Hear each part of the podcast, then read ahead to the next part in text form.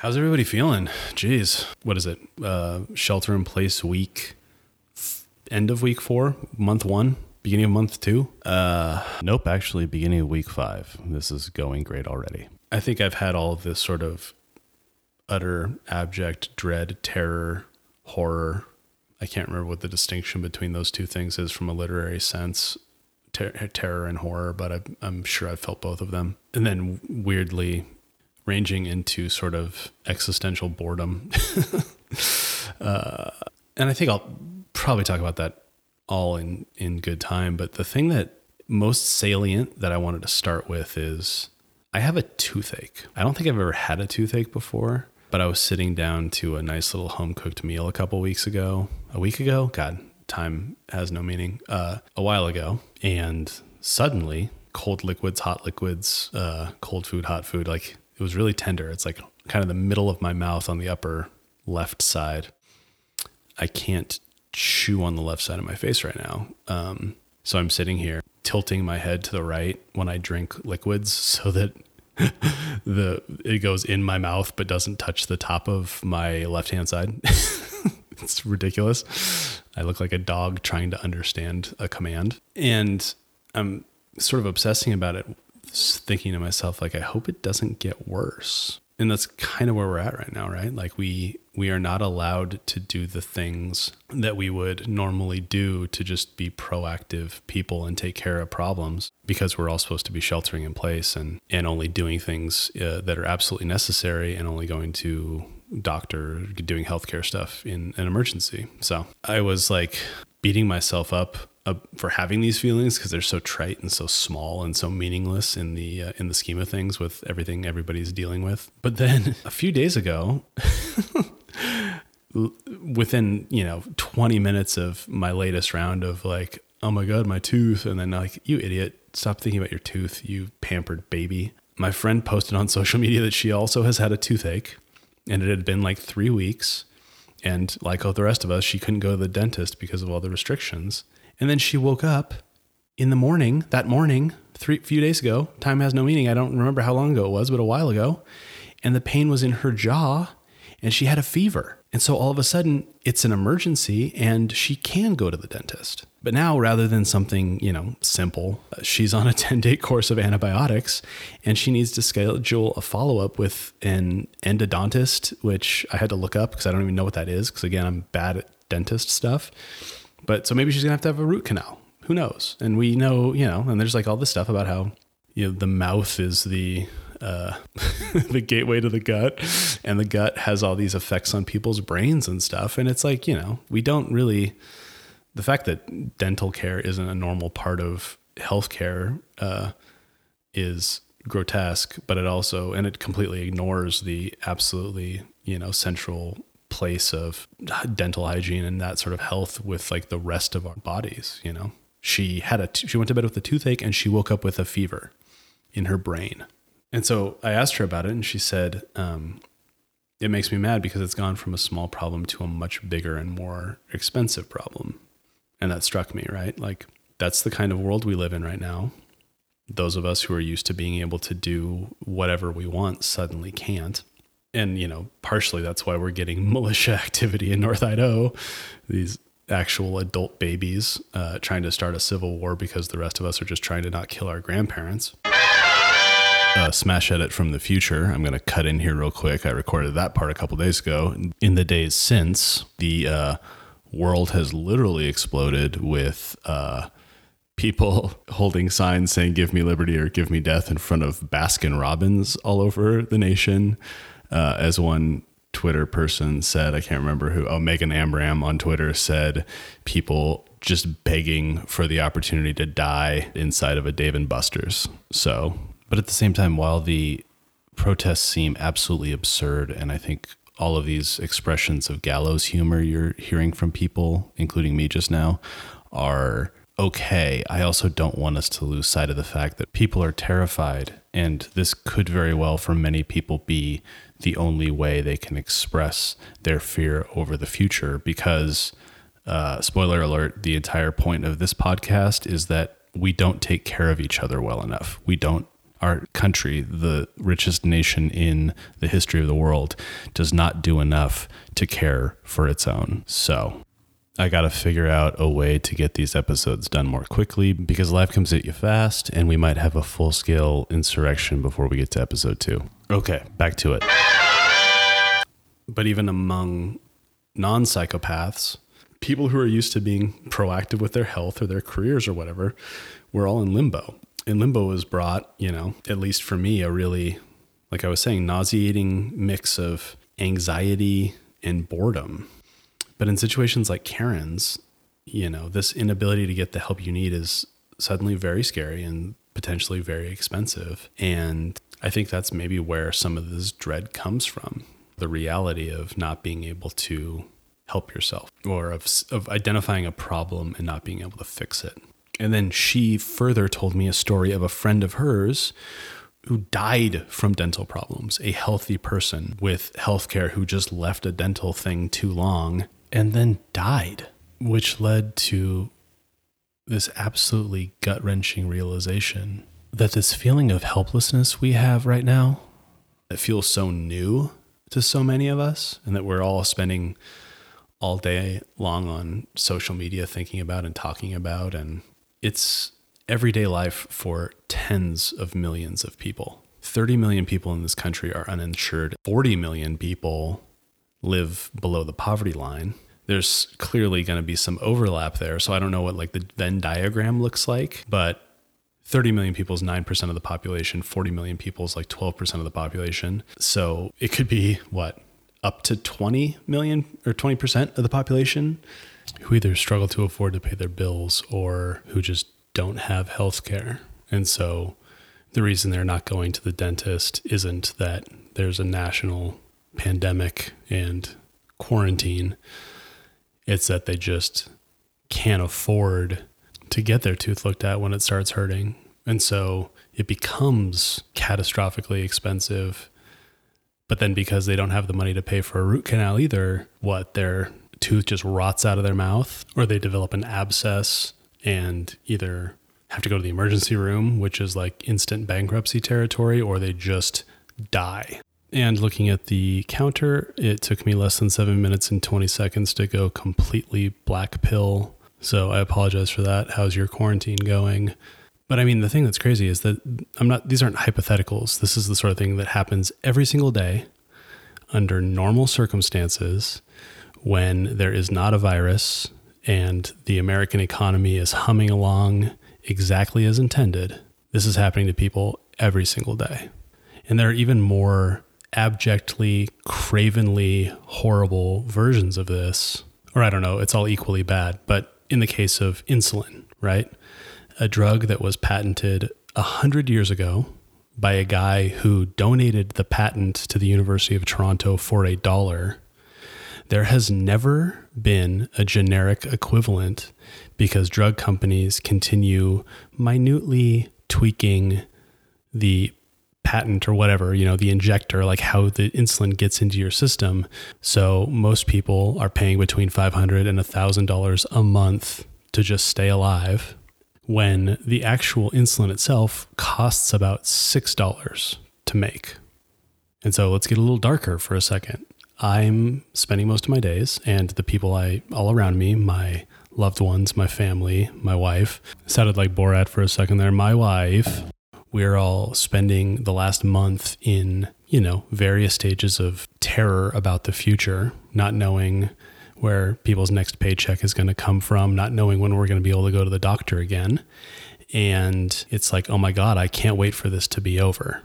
And that's a realistic expectation I have, and that most people have, that this should be over soon.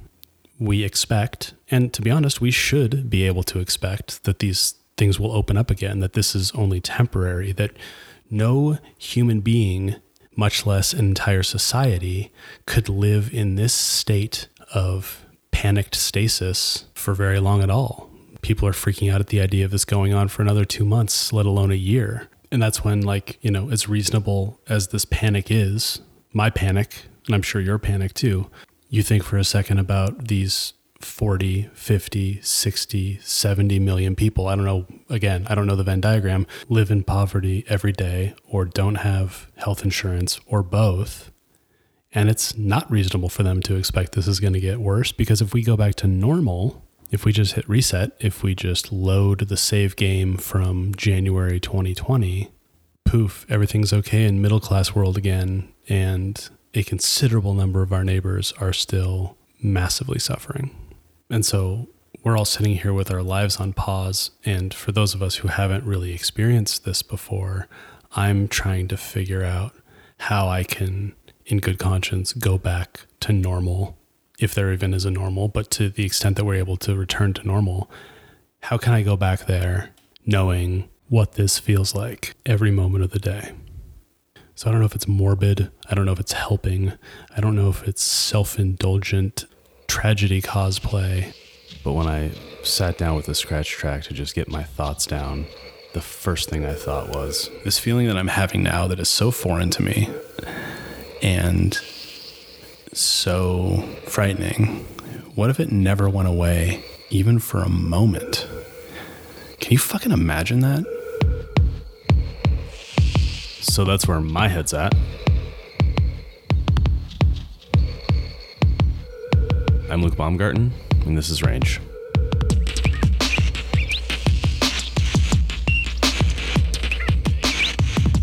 Episode 1 Attack of the Clones. Just kidding.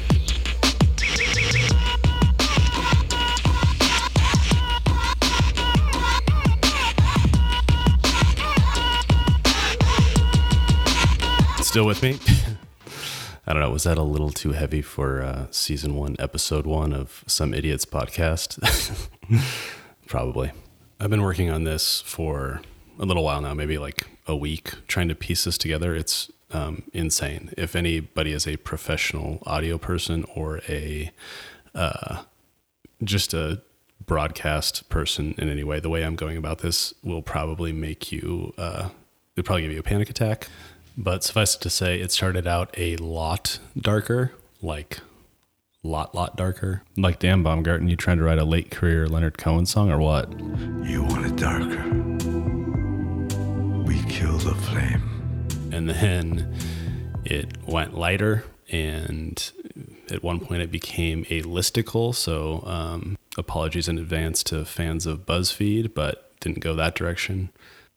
I've just been trying to think of for reasons I'll probably talk about later, I've thought about this project for a while and it felt like this moment when we're all locked in our houses was the time, if it was ever going to start, it needed to start. Um, and not just because I have an insane amount of time on my hands, because I started hearing, you know, in isolation from various, you know, corners of my life, my friends, my family, random people I know, uh, that not only was what we're all going through right now unacceptable and kind of unbelievable and exposing how fragile our system is and how precarious so many of our lives are but people weren't saying, "Oh my God, we've got to get back to normal as quickly as possible." I mean, some people were. Obviously, that's a lot of the national discourse. That's what's happening in what remains of the presidential race. But like at the personal level, among my friends uh, and family and whatever, people were saying, "We don't need to get back to normal. We need to think about something that's significantly better than normal because." This came from normal. This is something that began with normalcy. Six weeks ago, America was having a normal one. And then almost overnight, things were profoundly, profoundly not normal. And when something breaks that quickly, it sort of demonstrates how rotten the underlying structure is. You know, if you have, you know, you're live you're you're in your house and one day half of it caves in, you got termites or something. And so therefore you don't want to just like jack the house back up and put the termite wood back in.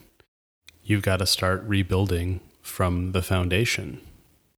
So that was the first thing. The second thing was, you know, there's the whole why we can't have nice things meme or whatever. Just the idea that, you know, whenever there's an audacious proposal, whether it's something like Medicare for all or whether it's student debt forgiveness or whether it's, you know, basically any program that's free at the point of service that people get to use regardless of their income level, whatever.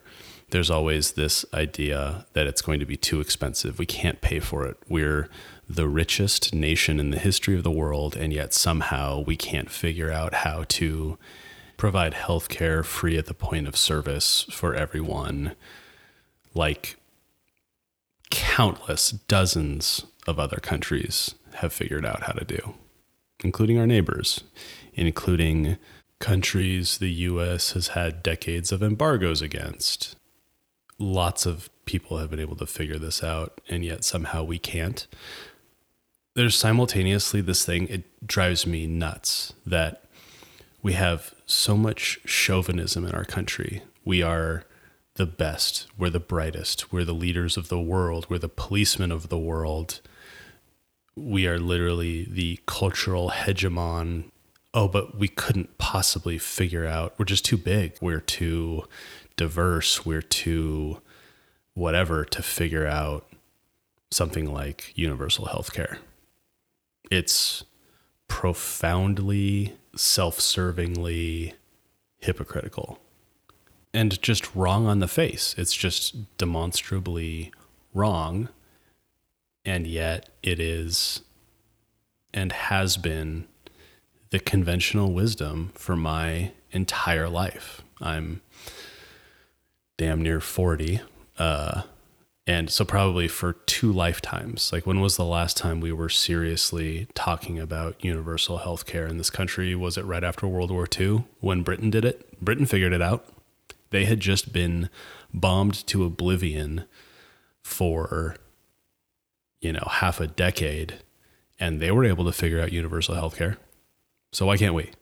But of course, that doesn't really get at the underlying argument that it's like too expensive for whatever reason, you know. And this is where uh, I was a failed math major and then I was a successful philosophy major. so, like, there's an idea that you can make data sort of say whatever you want. Data can conform to any sort of ideology or argument. And because we have this idea that, you know, America is a meritocracy, the in the media very much buys into that idea.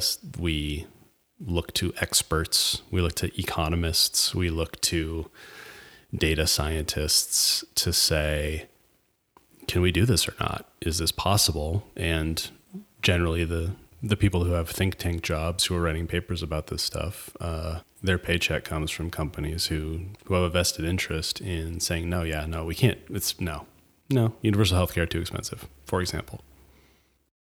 But that's actually what makes this such an incredible moment because we are literally witnessing in real time. And this happened in 2009 as well. And it, it was a moment that passed by and not enough people noticed it or something. But like, we can just print money, we can just do it. We've done it before relatively recently. Uh, let me, I'm going to pull up a clip. You're going to see what a audio stud I am, but this is going to be a clip from Ben Bernanke, the former uh, chairman of the Federal Reserve during the last crisis, 0809, talking about where the stimulus money back then came from. Is that tax money that the Fed is spending? It's not tax money. The banks have um, accounts with the Fed much the same way that you have an account in a commercial bank. So to lend to a bank, we simply use the computer to mark up the uh, size of the account that they have with the Fed. So it's much more akin, uh, although not exactly the same, but it's much more akin to printing money than it is to borrowing. Did a little fade in and out there. Did you catch that? That's because I'm very good at this. Um, so I mean, it's amazing, right? Like that was 60 minutes uh, in looks like January 5th, 2019 is when it got posted, but it was probably earlier than that, so late 2018. Uh, Smash cut, I mean 2008. Sorry. And I'm not 100% sure that what we're doing right now is exactly the same as what happened in, in 0809, but functionally very, very similar. There was a decision made that because the economy was in crisis, we just had to pump a bunch of money into the system. And back then it was mostly to rescue banks and to rescue automakers and stuff. And that was, you know, we saw the uh, outcome of that, which was record stock market growth and a unbelievable number of home foreclosures, for example, including I read somewhere I would need to find the citation, but the largest loss of wealth in the African American community in ever. Good God, has it been that long ever? And that's because the majority of wealth in, you know, middle and lower income households isn't in the stock market, it's in your real estate. It's the the the home you have. If you're lucky enough to have a home, if you're a renter, there's a really good chance that your net worth hovers very close to zero. And there's also a very good chance that your net worth is actually negative. There are a staggering number of people who not only can't afford a thousand dollar emergency, they have a net worth of negative zero because just to live, they take on debt or they lose chunks of their paycheck to payday lenders at insane, usurious interest rates so that was 0809. It was something like $800 billion. Smash cut, sorry, the Emergency Economic Stabilization Act of 2008 was 700 billion.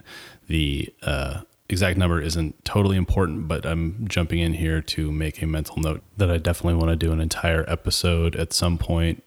If you're an expert, hit me up on the Troubled Asset Relief Program, which bailed out the banks, and HAMP, which is the much lesser known Home Affordable Modification Program, which was supposed to bail out homeowners, but 100% did not. So it's a object lesson in giving a shit about big banks and not about everyday people. And I'm not sure how we're going to look forward toward whatever recovery we have ahead of us without looking back to the recoveries that utterly failed, you know, just a decade ago. Okay, cool. Back to it. Hope to suck less in the future. Fast forward to 2020.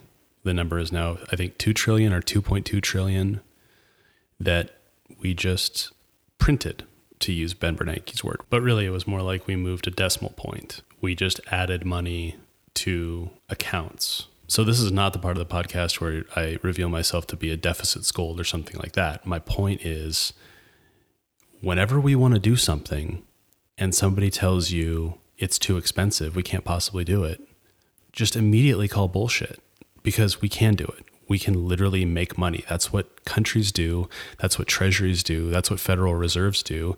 They decide when to make and not make money. This probably needs to be its own episode. I don't want to talk about it now. I'm definitely not an expert, so I'm not going to do this episode until I can actually talk to somebody who knows something about monetary policy and inflation. But for what I'm reading and understanding, the only issue with the government making money is inflation. And for a number of reasons, like one of which being the fact that our recovery from 2008 wasn't much of a recovery. It was kind of a paper recovery. It was kind of like the stock market's doing better, but most normal people aren't. Inflation is not really a concern right now, as far as I understand it. So I want to talk about that more later, but this is just a point. What I'm saying is if you hear an audacious plan that would make your life massively easier, whenever I'm thinking about these things, I'm thinking less about myself and I'm thinking more about my parents, like what they had to do to raise my brother and I, what they did to, had to do to put us through school, just to support us. If you hear a plan, in my case, that would have made my parents' lives insanely easier than the one they had to live in the 90s and uh, 80s and 90s and 2000s, and the response is, we can't pay for that. It's too expensive. Just recognize that that person who's making that argument has either drank the Kool Aid or they're making the Kool Aid. And look, if you've drank the Kool Aid, I totally understand it because it's been this is all we've heard our entire lives. My entire life is that you can't do this. We have to end welfare as we know it. We can't have universal health care. Smash cut, we have to gut Social Security. I completely forgot about that one. Maybe the reason I forgot it is because those attempts have been happening my entire life. And those attempts have been bipartisan in nature. I just want to point out that there are two people still running for president at this point, and one of them has been advocating to cut Social Security for 40 years, and that person is not the Republican. Just throwing that out there. I promised I would do better, but I don't think I can keep that promise, so back to the show. And that's what makes right now so incredible. And that's what made 09 incredible too, and it felt like a missed opportunity in hindsight. But right now, we are living through a moment where the system is sufficiently in crisis that the people who have the power to pull the big levers, the really big levers, are sufficiently scared that they're pulling those levers and they're pulling, so they're dropping the veil and saying, We've said that we can't do this because it's too expensive, but you know what? Now our livelihood is in jeopardy or whatever. So, yeah, we're, we're going to pull the big lever. So, let's not forget that the lever has been pulled. If nothing else comes of this, if this is only a one episode podcast, please, for the love of God, do not forget that the lever was pulled, cash was injected into the system, and people were helped, right? Those people were mostly corporations. Like basically, the bigger the business you are, the more help you got, and on down the line. But we all just got 1200 bucks put into our bank accounts. That's like real money. We just had a presidential candidate who was surprisingly popular, but treated by the mainstream media as a crank because he was advocating universal basic income, giving everybody a little bit of money just to help them get by. Well, guess what? This is a form of universal basic income. It's not like an every month thing the way Andrew Yang was uh, advocating, but it is, you know, hey guys, hey America, it's uh, it's been a little hard so you can have a little UBI as a treat. Just a little treat. Hey, there's another episode. Maybe we do a UBI episode at some point. Who knows? I'm kind of getting sidetracked by examples here, but this is the point. I wanted to start this thing now because once the crisis starts winding down, once we start going back to work, once things start returning to, you know, something approaching normalcy, the overweening dominant narrative is going to be that oh, that was an emergency thing. We can't do that again. I want us all to be thinking, yeah, we actually absolutely can. That doesn't mean that I want us to like start implementing a monthly UBI right away. I don't actually think UBI is the first thing we should do. It's not about UBI per se. What it is about is, again, the richest nation in the history of the world, which controls its own monetary policy, this isn't like, you know, Greece is a part of the EU and the European Union controls the monetary policy, so Greece can't just spend its way out of trouble. America is fiscally sovereign. We get to decide whatever we want to do with our money and our monetary policy. If we decided, yeah, you know what? We're going to do universal healthcare starting now, we could absolutely fund that. Smash cut, damn it. Sorry. Uh, the other way we could fund this, obviously, is just by taxing rich people. But I guess the reason I'm so focused on Ben Bernanke's printing money thing is that taxing people at a level that's more fair and more commensurate with their income seems like the least likely thing possible. But let's also just keep in mind that we could raise taxes today and pay for universal health care tomorrow. Okay, back to it. So let's start talking about it. Let's start building support, building the intellectual framework for why these things actually are a good idea, why they are not just possible but morally correct.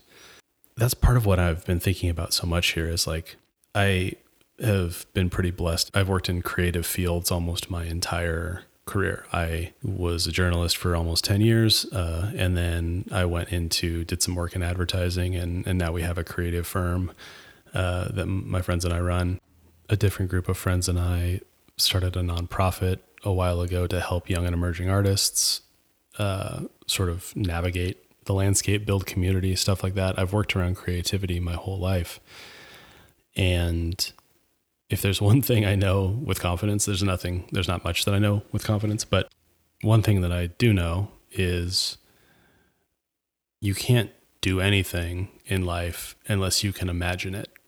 So that's where you start. That's where that's where any action begins is with the ability to imagine the outcome. And you cannot imagine anything in an environment where the realm of the possible is foreclosed on every side, right?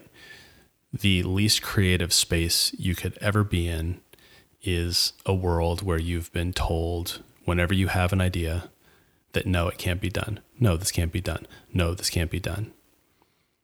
You stop thinking imaginatively and you start falling into line. You start, your life gets on rails and you just start going forward.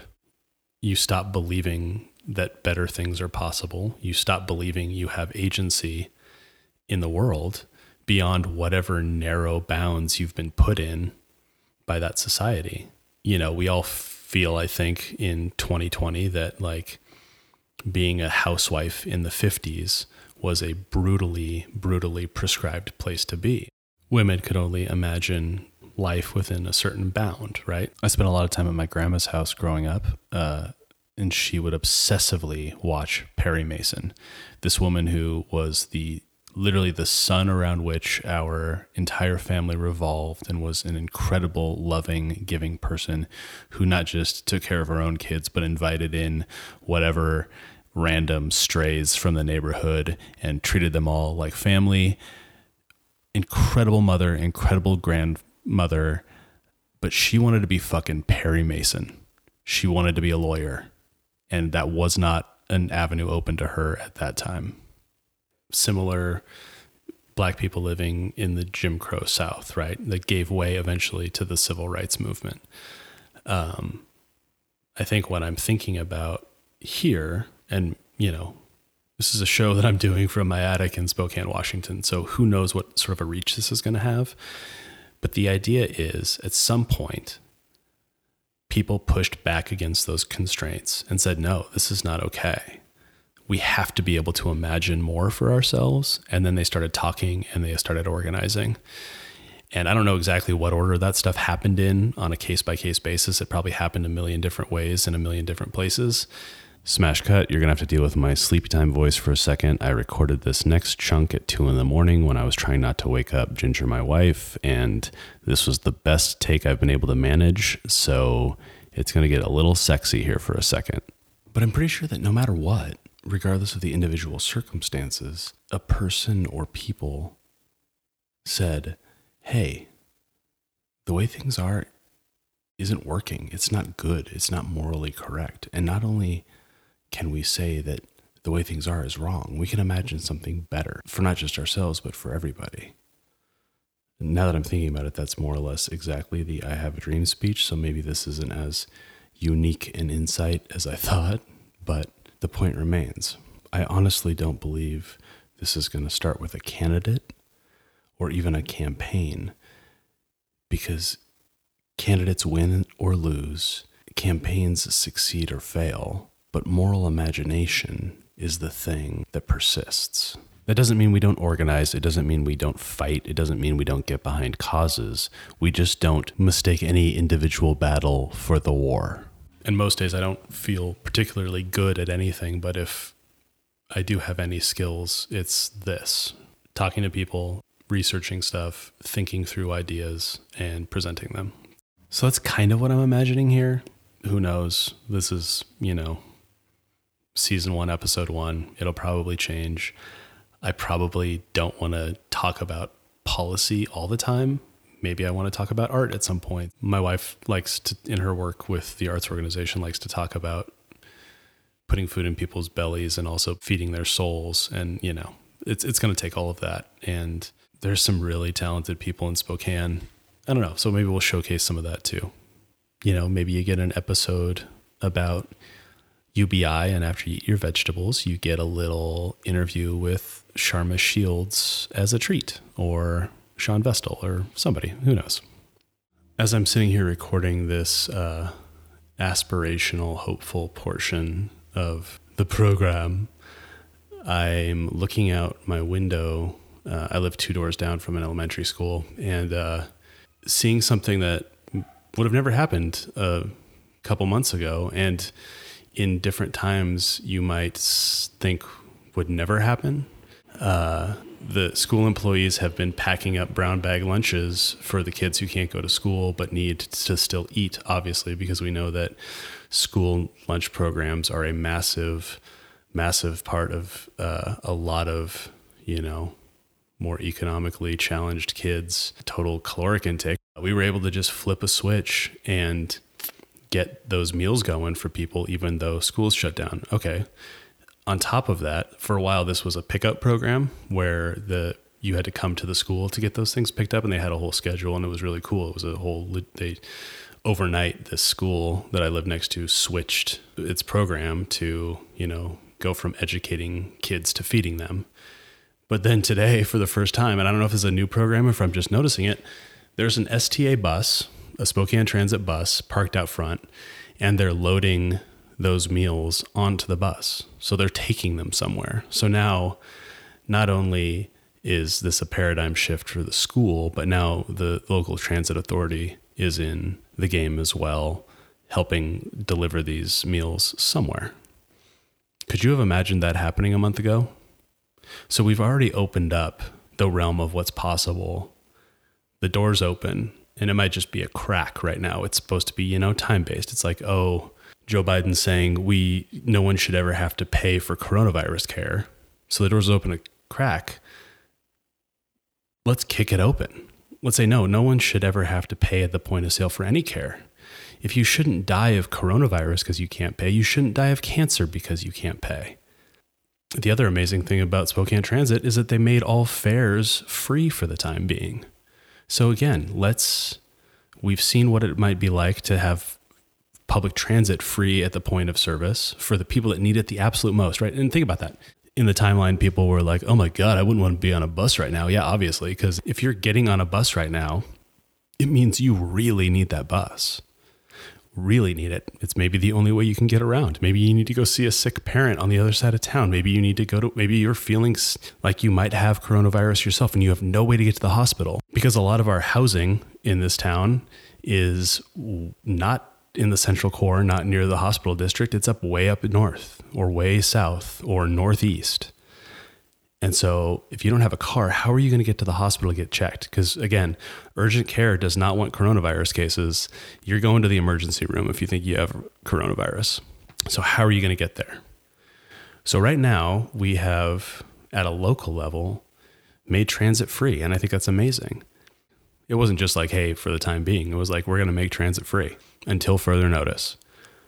So let's kick that door open, man. Let's talk about what it would be like to have free public transit in Spokane, Washington. I think it was Eugene, Oregon just did it like a couple months ago, so it's possible. And then let's also think like not just can we do it, but what would it do for our society? What would it do for those people who really need mobility, right? So that's the idea right now, as far as I've uh, been able to sketch it out. Sounds kind of ambitious. And that scares me to death, obviously. But I'm also not trying to like put too much pressure on myself. I've been thinking about this for uh, three years now, or maybe even, yeah, about three years. And something, my perfectionism, my what can I add to the conversation, my I used to be really good at this. I was a journalist. I used to be really good at this, but I haven't done it in a really long time. Can I even do it anymore? All of those things have sort of creeped in um, until now. And for whatever reason, this felt like a moment where I'm like, I just have to do this. If I'm ever going to do it, I have to do it now. The conditions seem perfect. If they get any more perfect, the world might explode. So I'm going to figure it out as I go. so uh, if that terrifies you, feel free to never listen to another one of these. But um, if you just heard me ramble for however long this ends up being, and uh, you think to yourself, "Yeah, why not? I'll uh, I'll hang in for a little while, see what uh, see what we can all think about together." Then, um, fuck it, man. Welcome to Range.